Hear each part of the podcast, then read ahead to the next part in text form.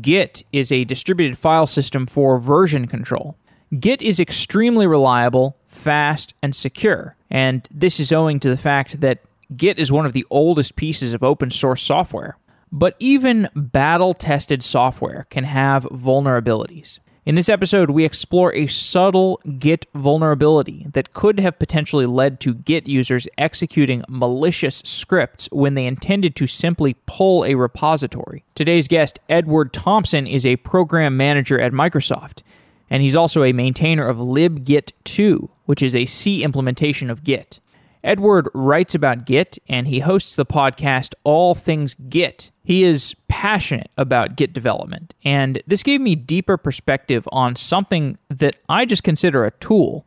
But the only reason that tool, Git, is so good, the only reason that it fades into the background for us, is because there are people that are passionate enough to work on it on a regular basis. Edward and I also spent some time talking about the vulnerabilities that can spread through shared code environments, particularly in the realm of Git, NPM, the Node Package Manager, and PHP. We also touched on how development workflows around Git and Kubernetes are changing. Full disclosure Microsoft, where Edward works, is a sponsor of Software Engineering Daily.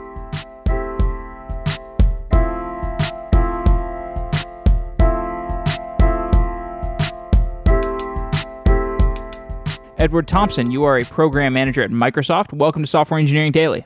Hi, thanks for having me. You're a maintainer of libgit2, which is a C implementation of Git, and you write, you podcast about Git. You have a podcast called All Things Git. Why are you so interested in Git? Uh, you know, that's a wonderful question, and nobody's ever asked me that before. But I am. I am really interested in Git. I think it goes back, oh, geez, I don't even know how many years now. Let's call it 15 to make me sound younger than I actually am. I was working for a small company in central Illinois called SourceGear. SourceGear. So, Jeff, do you remember Visual SourceSafe? I don't know what that is. Oh, good. You dodged a bullet in your software development career. Visual SourceSafe was Microsoft's first stab at building a version control system, and it was not good. So they acquired it from this company, and it was called SourceSafe back in the day, and it was a command line tool. It was revolutionary for what it was. Microsoft bought it and turned it into Visual SourceSafe, and then sort of let it languish. And it, it wasn't great. And one of the things that it really didn't do was client server. And that's sort of important, right? The way it communicated was over file shares, and it was not good. So, this company called SourceGear in central Illinois realized this and built a TCP IP layer on top of it. And that was my introduction to version control. I worked at SourceGear. I worked on a product called SourceOffSite that enhanced Microsoft's Visual SourceSafe. And that was my first introduction to version control. And I've been stuck with it ever since. And now it's, of course, Git, because Git is the dominant version control system. People do use Git for source code version control. That's the main use case of Git. I but what I wonder is, you know, if you look at Git from a different angle, it's a big decentralized file system, which is a bigger idea. And you see people like the the I don't know if you've seen the IPFS project, but they take a lot of inspiration from Git and use that inspiration to build a decentralized internet protocol. So for somebody like you who spends so much time in Git, do you think of it as just a source control system? Is that enough to to keep you excited about it or do you have a more expansive view of what Git could eventually become? I think of it as a version control system. I look at everything through a, a, version control landscape, but that's just because I've been doing it for so long. What you say is exactly right. It is a big decentralized file system with the ability to branch and merge. And IPFS is a really interesting example. I was actually talking to someone who wanted to build basically a Git sort of Git semantics, I guess, if you will, on top of IPFS. And so I think that that could be a really fascinating development. But yeah, I think that a lot of people might look at Git as a file system, and I hope that they do. I hope that people take it in a, a bunch of different directions. I think that it's it's really exciting, but not me. I'm I'm just focused on developer productivity, really. which still is a greenfield opportunity. There's still a lot, a long ways to go in terms of making developers more productive, even just in terms of how they use Git. Absolutely, absolutely, and it's it's shocking. You know, we've been working with Git at Microsoft for oh, I don't know, five or six years. You know, not not very long in the grand scheme of things, and even in that time, I thought that we would be a lot farther along, I guess, or we we would have built a lot more Git tooling than we had as an entire industry, not just Microsoft. But there's still so much we can do to make people's lives easier. It's there's it, you're absolutely right. There's a Like ton what? of Tell, tell me something about the low hanging fruit. Oh, making it easier to use. You know, straight up, I'll, I'll just be honest with you. I think Git on the command line is very powerful, incredibly powerful. But with that power comes a lot of challenge if you're just getting started with it, right? Like there's this thing called head and it's in all caps and it's special. And maybe it's not always in all caps depending on your operating system. And so I think that there's a lot of maybe pitfalls that people getting started with Git can fall into really easily if they don't sort of take a step back and understand the system. A lot of people will say that you really need to understand how Git works at a low level to be able to use it. And I think that that's actually true and I think that it's disappointing that it's true. I think that we could do a better job of of getting people started easier. Yeah, and literally, I think every job I had before I started the podcast, there was some point in my job where I got into a state in Git that I did not know how to how to like retrieve the, the work that I had obliterated somehow, and I had to get some senior engineer to help me you know reestablish what was going on in my local workspace. Maybe i'm just like uniquely bad at git but i feel like i'm not. I feel like other people have, have a lot of other people have endured through that you are not unique. And that is sad. I think that we can do a lot to make people's lives easier. So, and even little stuff. So, I, I wrote this little app called Git Recover. So, what happens is you've at one point run git add on a file. And now, for whatever reason, that file is now gone, right? Maybe you made some changes and, ran, and git add again. So, how can you recover that? So, it's sort of like undelete for your Git repository. It'll just kind of go through and see what has been put into your Git repository at some point in time, and it will offer you to recover them. So, as long as you've run git add, you can get that data back because whenever you do that, it goes right into the object database. It may not be referenced anymore. You may not see it. It may not be obvious as to how to get to it, but you can get it back. And so, I think stuff like that is low hanging fruit. So I've used Git since college. I've used it the same basic way, I think, for most of my career, uh, just using git add and checkout and clone and those basic operations. Has Git itself evolved much in the last six or seven or eight years or have there just been low level efficiency improvements and security patches like like we're going to talk about today like how has it been evolving I think from a user perspective, it evolves very quietly. Because Git was built originally by Linus Torvalds, and Linus built the Linux kernel, of course. And if you've ever seen any of Linus's real rants on the Linux kernel mailing list, it's always about breaking the kernel's contract with the user space programs. The idea is that those APIs have to be completely stable. And I think that Git picked up that that idea and carries it forward. And I think that that's really nice. I think that that's important so that if you write an application, let's say Visual Studio 20, the, the most recent version of Visual Studio now talks to Git, the command line application. And it can basically talk to a number of versions of Git because those command line contracts don't change. They've picked up that same ideology. So it's not always obvious from an end user perspective, especially if you kind of are set in your ways as far as a, a workflow goes, and I am too. You may not notice that Git is really changing all that much, but actually under the hood, it's changing a lot.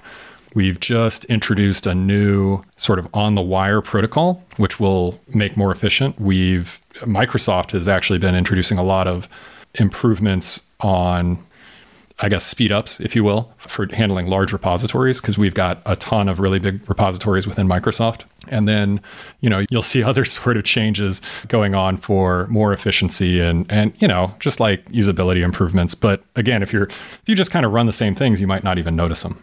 So the efficiency of cloning a large repository, I could see that becoming increasingly important, especially with you know people just spinning up and tearing down environments.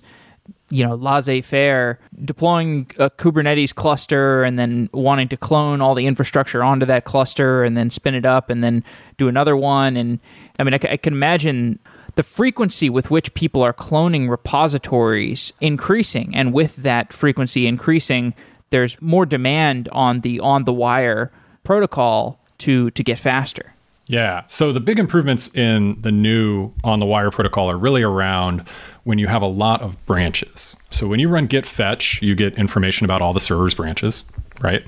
And these new protocol improvements really shave the amount of information that's transferred there and the handshaking there. Interestingly, when you run git clone, you know, we could do better compression or or this and that, but the biggest change that we've made to improving clone is something called bitmaps. There's a really awesome GitHub engineering blog post about how this works. But it used to be that you would clone the Linux kernel from GitHub. And basically you would just see this this message on the console that just said counting objects. And what Git was doing was trying to figure out what it needed to give you over the network. It, it would basically just walk the whole history. You know, like if you run git log, it was doing that. And on a big repository, a big-ish repository, like the Linux kernel, that takes forever. So there were all these like cool server side fixes that they made to be able to to compute that really quickly. And so that is one of the sort of hidden things is all these the hosting providers making these improvements. So GitHub has done a lot of that. Uh, we've done a lot of that at Microsoft because we've started hosting the Windows source tree, which is the biggest Git repository on the planet. And so we've had to make some really interesting improvements there. And there there was actually just a really cool blog post. So it was yesterday that it came out about some of the stuff that we've done that we've actually moved into Git. It's available in the most recent version of Git to speed that up. So there's a lot of cool stuff going on in a lot of different places around performance. So long story short, Git is evolving quite rapidly, It- where there's a lot being done to it. Absolutely. but it's quiet. So we've done some previous shows on Git, and we've covered some discussions of the basic commands. But I want to get your definitions of some of these basic commands to set us up to talk about the vulnerability that we're going to get to, and and not just not just that, but also I think this is hopefully going to get a deeper understanding for how some of these commands work. So let's talk just git clone, right? I think most of the people who are listening to this have probably used git clone, but they may not know exactly what's going on under the hood. So when I clone a repository, what's happening on my client? What's happening on the server that I'm cloning from? Sure. So when you run git clone, I hope most people have, your client contacts the server and says, Hi, I'd like a copy of this repository. The server says, Great. It looks at its copy of the repository. And so when I say repository, I actually mean the history of your commits, the commits themselves, and the files that have been checked in from the very first version to the very oldest version. And if you have ever looked inside your the the folder that you're working in, your quote unquote working folder.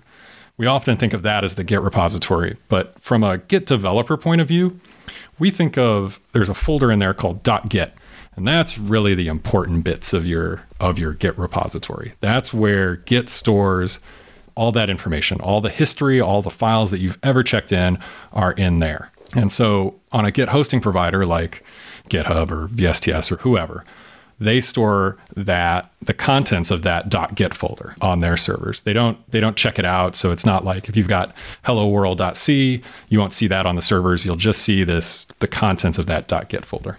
And so when you run git clone on your client, the server will send down all of the information that is in that .git folder. It'll send down all of the objects, so the commits and the files that you've committed and then the trees they're called which make up the directory structure of every of every commit. Those get put into what's called a pack file and sent down to your client. It's basically like a big zip file is the easiest way to think of it. And that gets sent down to your client. And then the other thing that gets sent down is the information about the branches that are on the server. And so that gets stored on your client as well. Those go into the. git folder and then git checks out uh, the most recent version of your default branch. It's usually master. And so that's git clone in a nutshell. The idea is that it gets a full copy of the repository off of the server, puts it on your machine, and then checks it out. The .git is a directory, right? Like if I clone a repository, a remote repository that's hosted somewhere on the internet, that repository has a folder that is the .git directory, which contains the information about the repository. And then within that directory, there's a lot of information that you know t- tells you the schema of everything that is in this repository. It includes the information about the different modules and the different branches and all the different things that are in this repository. It also contains a config file. What is in that config file? Yeah, the config file is something that just gets generated when you create a new repository. And it, it's a special file. So when you run git clone, you don't get the server's config file. You get your own config file generated when you run either git init or git clone or whatever when you when you create a repository locally and that's your local configuration data and it's important that that stays local because it contains stuff like aliases. Um, so, you know, you could run commands based on the the things that go into that config file. So it needs to stay local. You wouldn't want to get some information from the server and, you know, maybe run a git command and all of a sudden it's running something else. That would be terrible. So there's some cached information in there about maybe the way your computer works. Um, are you on a case insensitive file system? Git detects that when you create a repository, it looks uh, at your file system and it does some, you know, checks to see if you're case sensitive or case insensitive, and then it'll cache that information in git config so that it doesn't have to look it up again. Some people think that that's a configuration option that you can change. It's really not. Don't change it. But it also, your git config also has things like your name. So when you run git commit, your name and email address are recorded in that commit that information is stored in your git config as well. So it's it's definitely a per user sort of of file or per repository. It's per user. It is a client side construct. So when you pull when you clone a repository, you don't expect to get a git config file. And one thing that a config file contains, I believe, is is hooks. So a git hook is is part of your config file. What is a git hook? So it's not exactly part of the config file, although it's it's easiest to think about it that way. So you've also inside .git, you've got this directory called hooks, and so there's uh, a bunch of when you run git init, you'll actually see like pre dash commit dot sample in that directory, and the idea is that those are programs that will run at various points of the Git workflow. So when you run git commit, um, if it will look inside that hooks directory and see if there's a a file called pre-commit. And if it is, it will run it and you could set that up to validate your the changes before the commit actually goes into your local repository. You could run a linter, for example. You could run static code analysis. You could do, you know, any number of things because it's just a shell script or it could even be an executable that runs as part of the workflow. And then, you know, you could use that to reject the commit if it's got you know badly formed. You know maybe it uses tabs instead of spaces. Obviously one is superior. And so you could reject that based on the pre-commit hook. And so it's not exactly part of the config file but it, it's just as important that that's local. Because if you ran git clone and all of a sudden you you got a pre-commit hook from somebody and you ran uh, you, you, ran git commit all of a sudden you're running code that you didn't write that you know you're you hope is trustworthy and it might not be can a hook do anything within my operating system? Is this like a bash script that's going to run under typical circumstances? That's exactly right. I mean, it can't do anything. It won't run as root, but it can do anything that you can do. So it can do rm-rf. It absolutely can. Yeah. So a git config file has, well, essentially, can interface with hooks or it can run scripts under certain circumstances. But this config file is defined locally.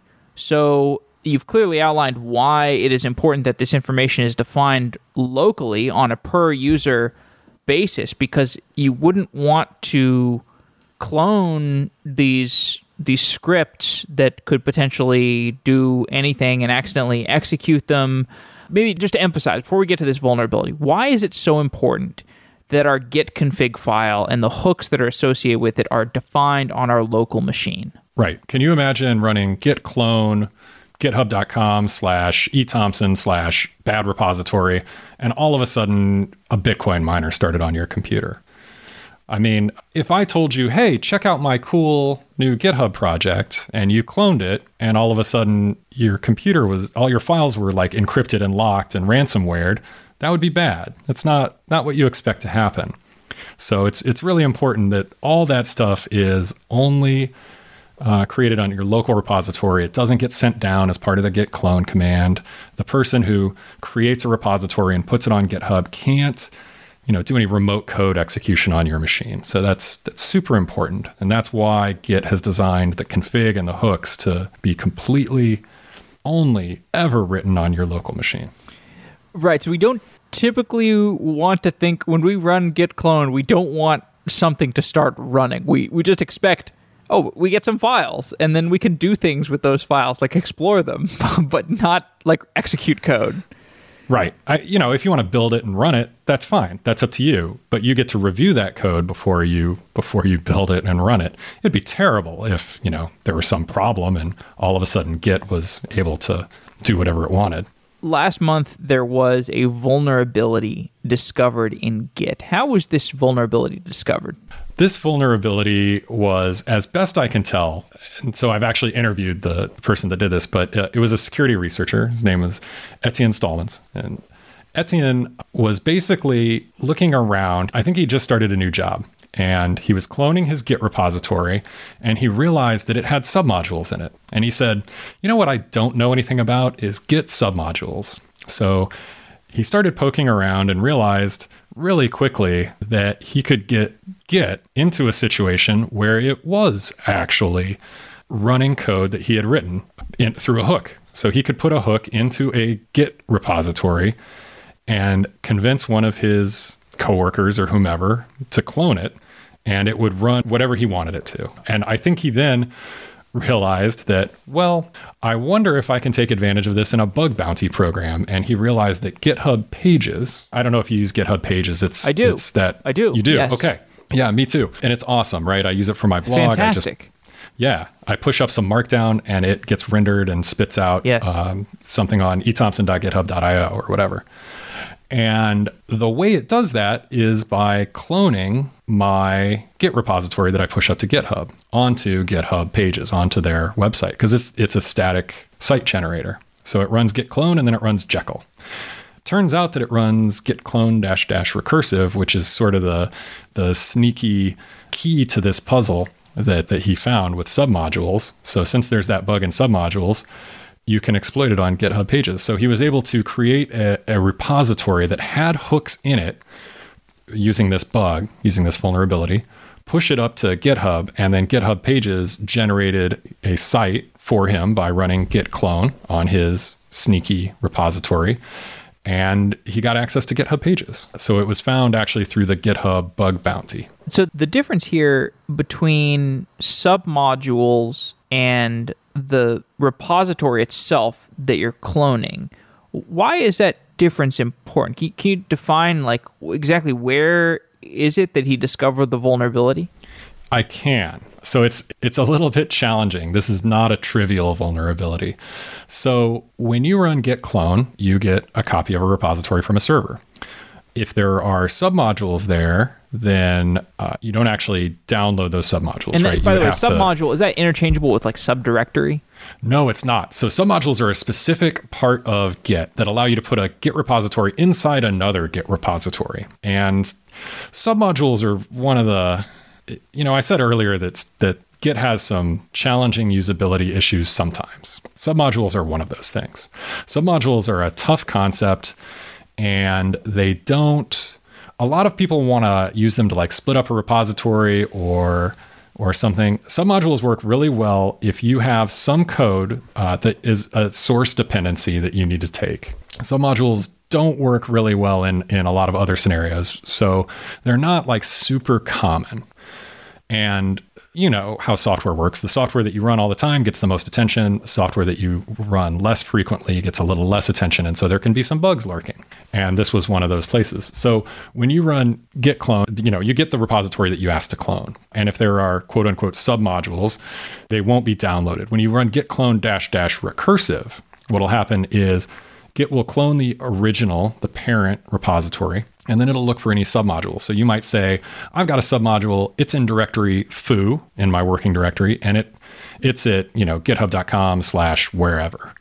And then so Git will quote unquote recursively do that clone. It'll get the parent, it'll look for any submodules, and then it'll clone those submodule repositories into the, the parent repository. So it'll basically set up this big structure containing all of the repositories that are submodules within within the parent repository.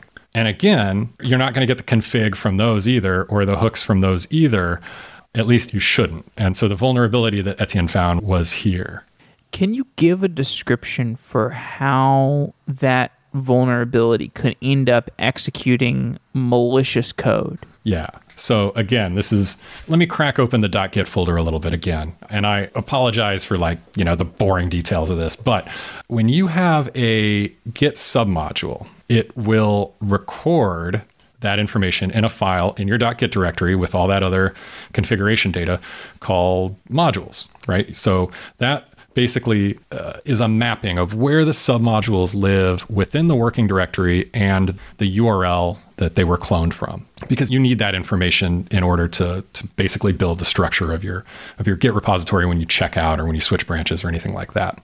And it's basically just three simple uh, things. There's the name of the submodule and by default that's the same name as the uh, the folder that it goes into on disk. It's just a key right? It's not important. It's just a key.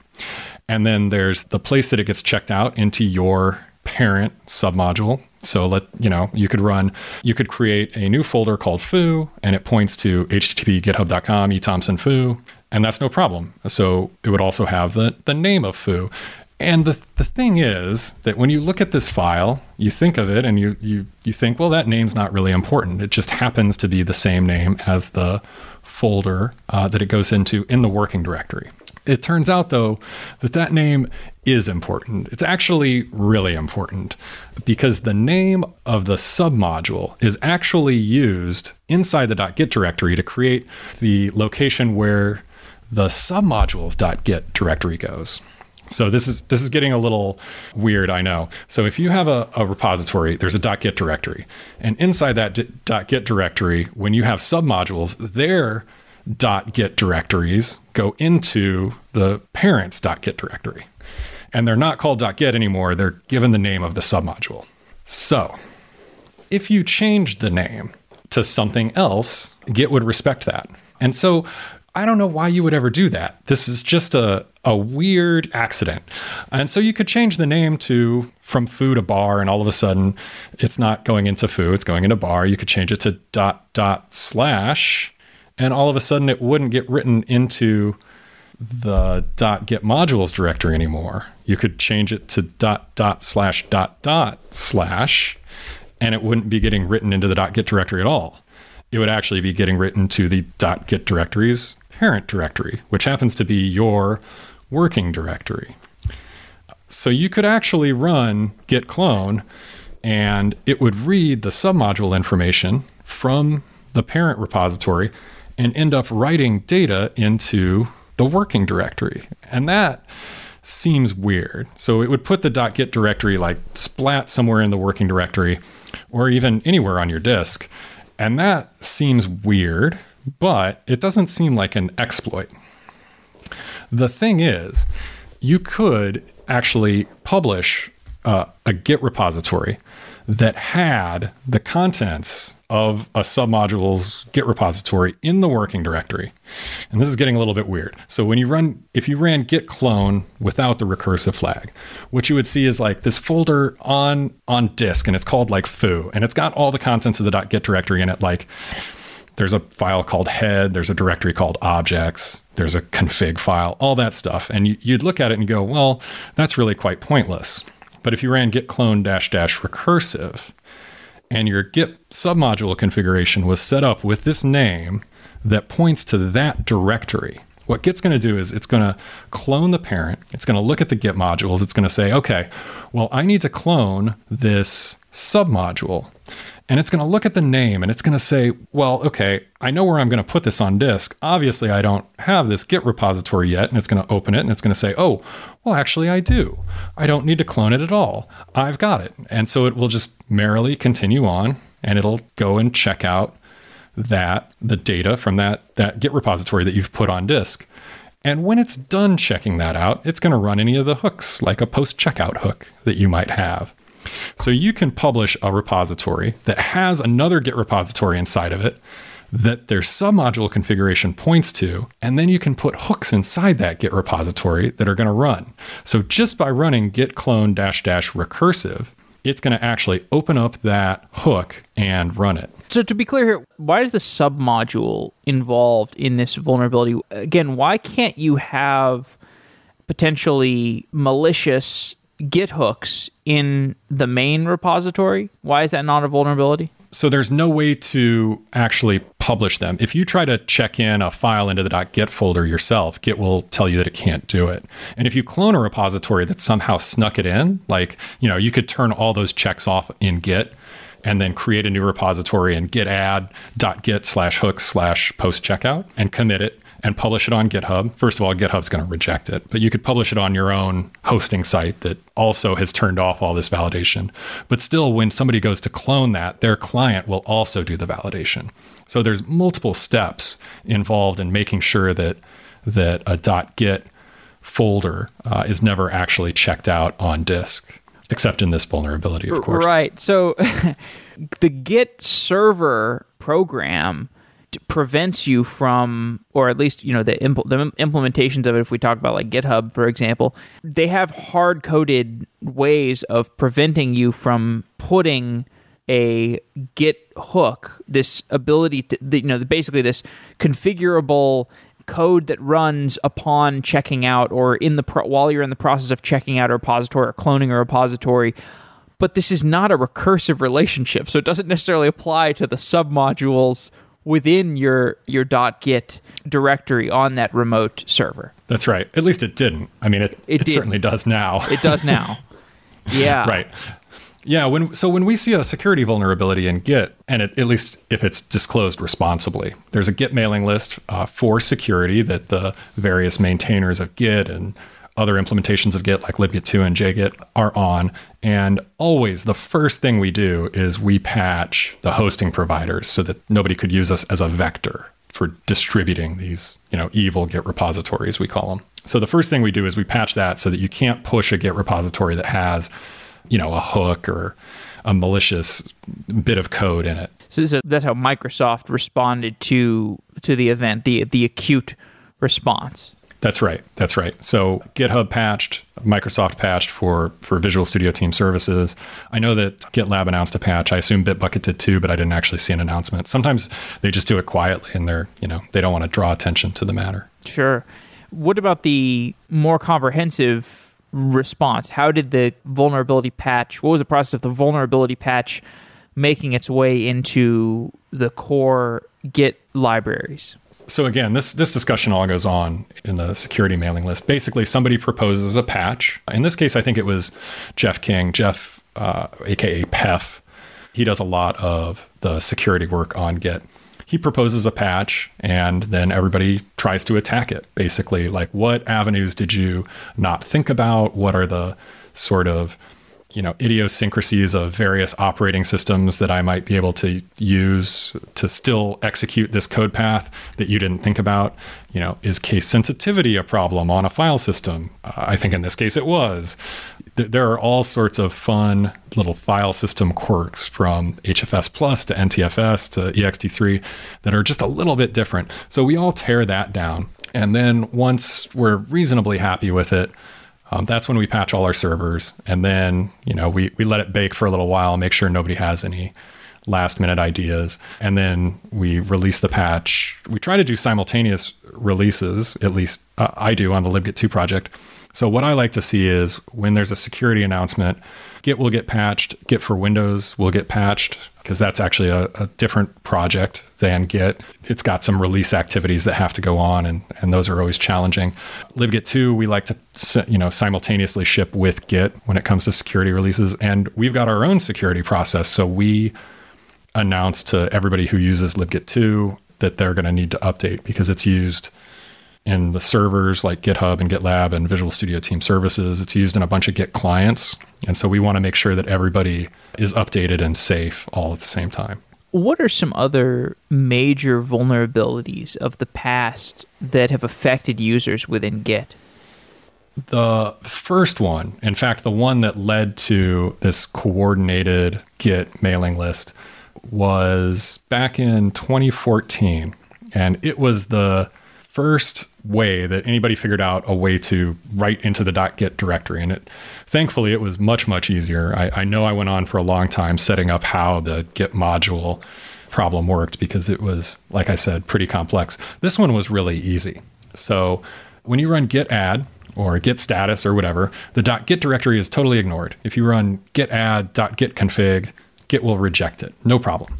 Like I said, Git was built by a guy named Linus Torvalds, and he built it to manage the Linux kernel. So, no surprise, a lot of the people building and maintaining Git have come out of that environment.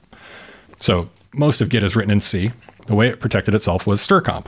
If you're on Mac OS or Windows, you might notice a problem here, and that is that strcmp is case sensitive. So, if if you say, well, let's make sure that nobody writes into the .git directory and you use strcmp to do it, you're not going to prevent somebody from writing into the capital .git directory.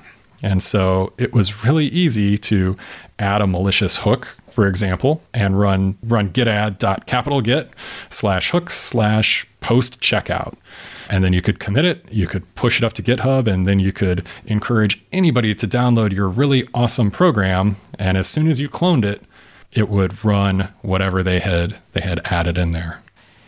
So the environment of Git security, how does that compare to these other environments where we find ourselves um, having some sense of blind trust over the code that we're we're pulling. So like npm, for example, I don't know what half the stuff that I pull off of npm does but it seems to work, right? I'm not exactly sure how or why it works correctly. You know, with PHP modules that I import in WordPress, my luck has been a little bit worse. I've had, I woke up one morning and there were like banner ads being served on Software Engineering Daily, and I was like, "Why? What, happened?" And uh, you know, apparently the code for some random plugin I was using had had changed, and all of a sudden I was serving ads for acai berries and reverse mortgages, and you know why not? Uh, but how does the security of these environments compare? Is it even comparable? Are there comparisons to be drawn? I think there are absolutely comparisons to be drawn, and I think you're right. It's all about trust. I don't know the npm ecosystem as well as I know, say, the NuGet ecosystem, but even there, you know, I can I can add a NuGet package to my to my .NET app, and all of a sudden I'm running code that somebody else wrote, and I'm probably not going to audit it. I'm going to trust that when people tell me that it works, that it that it in fact works. I'm probably not gonna blindly trust some some package on NuGet that has had like five installs and has no, you know, no comments on it. But you know, I'll happily use Noda Time, for example, uh, because I done a little bit of careful thinking, and I think that's true on Git repositories too. Now, there's a huge you know problem if you decide to download a git repository and build the code and run the code. And to be completely honest with you, you, you expect to be able to git clone something without all of a sudden running a bitcoin miner. But it's pretty similar. If if i came to you and said hey jeff i'd really like you to run git clone dash dash recursive this funny url that that you've never thought about i think you might actually be a little skeptical about that. So there's always a bit of social engineering involved either to convince somebody to clone a repository that you've made maliciously, or to convince a perfectly legitimate repository that a lot of people use and clone to get your malicious code in there. If I send you a pull request that's all of a sudden got a bash script in it, you're going to look at that and be like, what's going on here? So we take these things super seriously in the Git community. But to be completely honest with you, I hope anyway that most people's healthy skepticism will help them avoid any problems to begin with. Now, unfortunately, there was a time when you could trust reviews on the internet. There was a time when you could trust that if Edward Thomson from Microsoft sent me a suspicious looking URL and told me to git clone it, theoretically, I even then I would be like, yeah, why not? You know, like I'm not worried about some sort of like Bitcoin miner appearing on my computer. Of, of all the vectors that you could attack, why would you attack programmers through Git? But the number of programmers is increasing. The expectations for what we know about, like what we can what programmers like ha- have been trained on in terms of security best practices those are you know frankly kind of changing and you know it's becoming more uneven. Are there some some fundamental weaknesses here and things like that? Like where you where you said like i'm not going to trust a NuGet package with you know five installs. Well i mean somebody could could kind of bluff those installs, right? Like, you know, just spread out a bunch of DNS, different servers, servers in different places and install a bunch of packages and, and then, you know, use that to inflate the numbers. And I don't know, maybe I'm being paranoid, but it seems like an issue. I think it's good to be paranoid when it comes to security. I'm, I'm one of those guys who carries a USB condom around and won't plug his phone in to charge on things. Yeah, I admit I'm a little crazy, but no, I think it's healthy to be to be skeptical and to be paranoid. So at Microsoft, we do a lot of security training. We have red teams that are constantly, you know, sending out little phishing exercises and making sure that nobody clicks on them. And of course, somebody always does. So I think that getting to programmers is a potentially very valuable target, right? Because you could get into their code. You could, I don't know, why not put a Bitcoin miner on their website instead of Bitcoin mining their machine? But I think that there, at least right now, there are so many easier hurdles to get into a developer's machine or in, even into a production website than using Git. Our goal is to keep it that way. right. Okay. I want to zoom out a little bit on, on more optimistic discussions. So, Git, in terms of a tool to make developers more productive, I don't know if you've heard this term GitOps. This is something that has come out of the Kubernetes community. Have you have you heard of this term? I have. I saw Kelsey Hightower tweeting about it. Yeah. Do you know anything about that? I know that the idea is basically it, it's a good name. Well, it's a catchy name for like infrastructure as code kind of setups, right? Where you're checking in your your infrastructure configuration or your I don't know, CI configuration actually into your Git repository so that it's versioned alongside your code. And I think that's a great idea. But are there subtleties to that that I'm missing? I don't know. What I've seen is that GitOps is it defines Git as the source of truth for a cluster. And i just i don't really understand how that's something new. I'm trying to understand what's new about gitops. I guess it's the continuous integration side of things. I to be completely honest with you i think that it's just a catchy name. And maybe i'm missing something but it seems like infrastructure is code you know you're defining your whatever YAML uh, and checking it into your Git repository. I think that's great. I think that's an absolute best practice. That stuff should be versioned right alongside your code. Because, okay, let's look at CI if you want to do a CI build, you can't have a CI definition that's configured like on the website or something because my master branch and my release 2 branch might be built differently. I might need to change the way things are getting built. Maybe the infrastructure changes underneath me. I need my code to reflect that. So if I ever need to roll back, I can still build it. I don't have to go change like some clicky boxes in a website. So that totally makes sense to me that my build configuration YAML gets checked in. You know, I think that's a great best practice. It's calling it GitOps that I don't love. All right. Well, I have to. I'll have to talk to somebody somebody else who's I don't know closer to the coining of that term. So more broadly, how is the usage of Git in continuous integration workflows evolving? I imagine you thought a fair bit about that because you work on VS Team Services. It's insane. I think the biggest change that we've seen over the last couple years is just the wide scale adoption of Git. I saw some Stack Overflow post, the Stack Overflow survey, the most recent one, showed that 90% of professional software developers are using Git. 90%. That's insane. So it's driving everything. So at Microsoft, we're trying to move all of our teams into Git because we've had a number of them throughout the years, just kind of spread out in different tools. We call them in silos, which is the nice, polite way to, to say disorganized. So, like the Windows team used this tool called Source Depot that was, it, it's a Microsoft tool, it's, it's only used internally. Uh, it's not something we've ever like shipped or sold. And then we built Team Foundation version control after that, thinking that that would be the product that would replace Source Depot and that we would also sell on the market. So we did that. We built it. We sold it on the market, and nobody within Microsoft uses it. So uh, at least uh, that's not true. I'm sorry. Plenty of people use it, but not the Windows or Office teams. So we didn't succeed in removing the Source Depot from the equation. So now we had two tools uh, heavily used within Microsoft. And then some teams started using Git. So now we had three. And so we've got this goal within Microsoft to move everybody onto one engineering system. And that engineering system is Visual Studio Team Services and Git. And that's been driving a lot of the work that we've done. So we've been trying to figure out how to scale Git to handle a repository like Windows that has like 4,000 people working in it every day and it's it's been really crazy. So that's been where a lot of the investment we've been making has gone and it, it's really cool to see uh, git being able to scale up to you know a several hundred gigabyte source tree.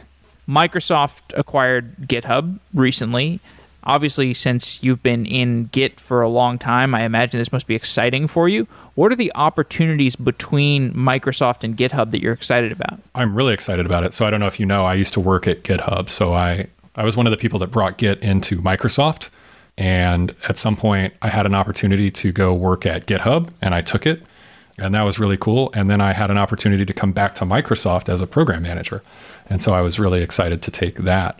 I do want to as you can tell, I've gotten the the briefing on public relations and and legal stuff. So I just want to make one little point, and that is that we haven't acquired GitHub yet. We've agreed to acquire GitHub. It, it's going through, you know, regulatory approval now. It's not actually done yet, and until it is done, I can't. we're still two separate companies, so I can't really work with them. I can just sit and be excited, and I am really so excited because I think that GitHub is an amazing product. It's got it's an amazing company with amazing people in it and I'm just so excited to work with them again. I think that so if I can be brutally honest, when I look at Visual Studio Team Services for the last several years, our design has not been amazing. You know, we're not the best UI, we're not the best UX, and GitHub has great design. It's it's an incredibly polished, incredibly lovely to use interface. And we've been making great strides actually. We just announced that we're we're finally redoing our UI and our UX and and uh, it's available as a preview. But I'm so excited to see the sorts of things that, you know, we can do between the two teams to kind of maybe think off each other.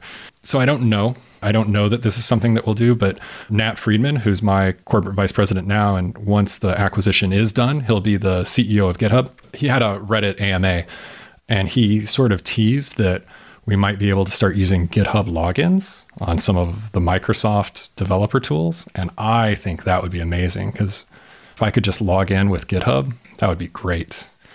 So there's a couple of like just subtle integration-y things like i think picking their brain as far as design is going to be amazing. I think that what we're doing what we're launching soon in vsts is going to be really killer but i think having that infusion of of the development skills between the vsts team that's been doing all this new work and the github team that's been doing all those all their work for years is going to be really cool so, but on the whole, I think GitHub is basically going to stay GitHub. I think we're just going to, I think that Microsoft as a whole is just going to be able to help them do better at that. So, the thing I, I'm most excited about is just them staying excellent.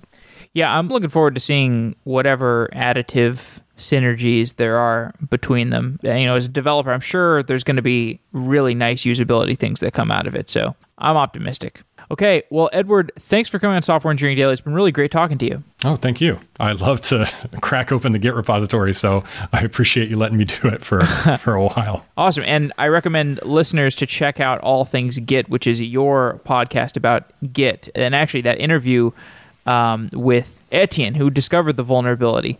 That was really great. Talk about the gift of childlike curiosity that struck him to find this vulnerability. Yeah, it's amazing. Cool. Okay, Edward. Well, I'll talk to you soon. Thank you. Thank you. Wow.